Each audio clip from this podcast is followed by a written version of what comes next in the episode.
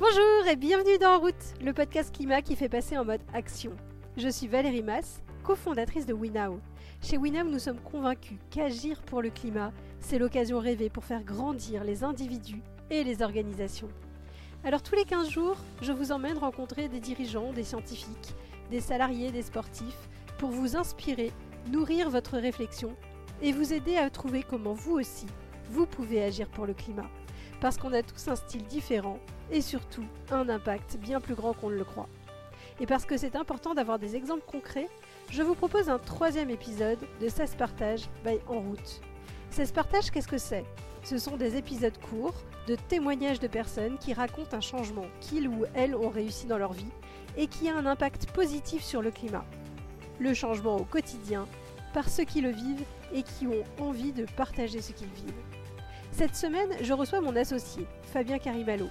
Dans son enfance, être un homme viril, ça voulait dire avoir une voiture puissante et rouler vite.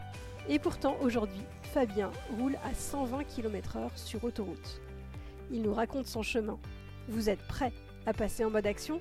Alors, en route Bonjour Fabien Hello Valérie Merci beaucoup d'avoir accepté de témoigner. On va parler aujourd'hui de voitures de vitesse, et notamment sur autoroute.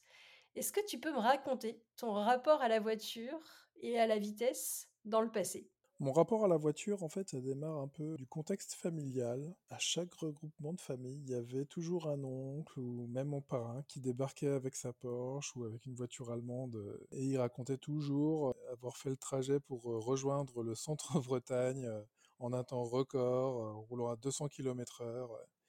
Et j'ai moi-même expérimenté des trajets à 200 km/h sur des départementales. Et alors justement, la vitesse, Qu'est-ce qu'elle représentait pour toi? Qu'est-ce que tu ressentais quand tu, tu bah, En fait, c'était une, forme de fascination, mais en même temps, j'avais peur de la vitesse. En fait, j'avais, je ressentais toujours le danger, mais ça a installé une forme de schéma de pensée de l'homme fort, viril. Et en fait, quand j'ai eu le permis de conduire, je voyais des amis rouler un peu vite. toujours, bah, le ressenti, c'était un peu avoir peur, quoi. Et, et moi-même, j'ai essayé un peu de dépasser mes limites. Je dépassais les limitations de vitesse. Je me rappelle différents moments, hein, des moments où j'ai vraiment flippé et, de me dire ouais là j'ai échappé à un accident grave. Et je me rappelle aussi lorsque je descendais pendant mon école d'ingénieur je faisais le trajet Centre-Bretagne Toulouse. C'était un petit défi à chaque fois de, de, le faire en moins de temps possible et en roulant assez vite tout du long et en disant ouais c'est cool j'ai fait ça comme ça donc c'était un peu voilà ancré dans mon enfance ces schémas de l'homme solide au volant qui a peur de rien et alors Aujourd'hui, tu conduis plus du tout comme ça. Qu'est-ce qui t'a fait changer? En fait, ouais, je conduis plus du tout comme ça et c'est même un peu l'opposé. Ce qui m'a fait changer, bah déjà, c'était un, peu ces petits événements de traumatisme sur la peur. Je pense que ça, c'était des graines qu'on germait et en fait, c'est quand j'ai commencé à construire ma vie de famille que ça, ça a pris une place beaucoup plus forte. J'étais pas en train de faire un exploit pour parcourir un trajet. J'étais en train de transporter ce que j'aime. Et donc, c'était complètement différent. Ma femme m'a beaucoup aidé à, m'a accompagné pour, en, prendre conscience. Elle est très fortement marquée par le sentiment de sécurité. C'est pour elle très important. Et comme il n'y a que moi qui conduis quand, quand on prend la voiture, donc elle me rappelait régulièrement, ce que ça m'a aidé.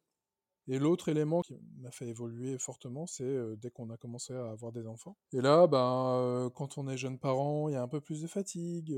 faire un trajet avec la fatigue au volant, on prend conscience qu'on peut mettre en danger les autres personnes dans le véhicule si on fait pas attention. Donc là, ça a commencé à se mettre en place.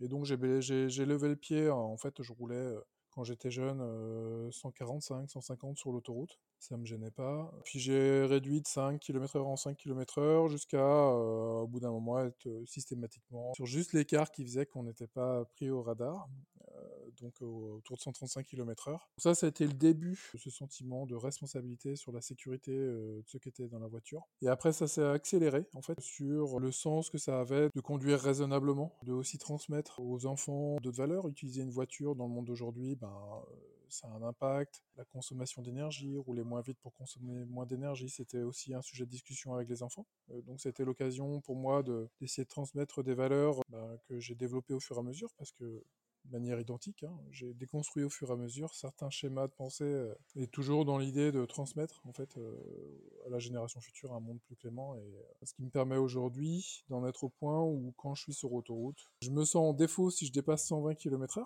et j'ai même mis une alerte à 125 km/h pour éviter d'être happé par le flot de véhicules.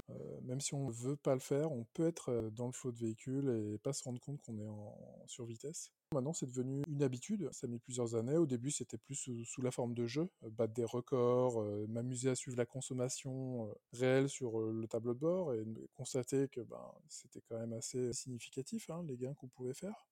Et finalement, de constater que le temps qu'on prenait en plus n'était pas si important que ça. Et finalement, c'est devenu un plaisir de plat doublé parce qu'en fait, ça, ça réduisait la, fatigue au volant, en fait, en arrivant après un long parcours, sans le stress du dépassement, sans cette vigilance en plus qu'il faut avoir quand on est en vitesse un peu plus élevée.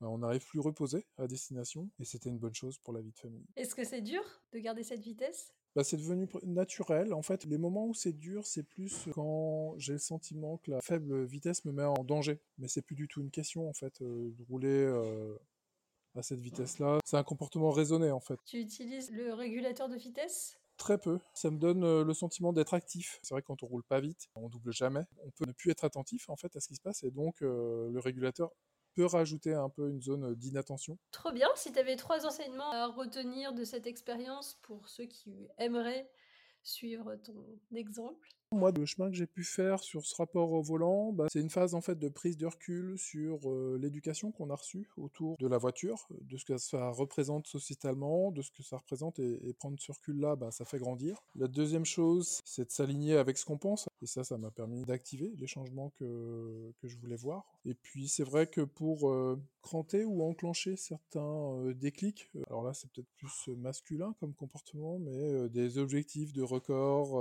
une petite fierté de dépasser des records euh, de basse consommation. euh, euh, je me rappelle avoir été en, en dessous de la consommation homologuée constructeur. Ben voilà, des- c'était des petites satisfactions qui font que le changement euh, est, est sympathique. Merci Fabien. Ben de rien, avec plaisir. Merci Fabien, c'était hyper inspirant. Je rappelle tes trois conseils. D'abord, prendre conscience de la représentation qu'on a de la voiture pour pouvoir s'en défaire. Ensuite, se poser la question de si sa façon de conduire est alignée ou non avec ses propres valeurs. Et enfin, se fixer des challenges parce que c'est bien plus drôle. Vous avez appris des choses N'hésitez pas à partager l'épisode à tous ceux à qui vous pensez qu'il pourrait être utile. Et vous pouvez également retrouver tous nos autres épisodes sur le site web www.wenow.com. À dans deux semaines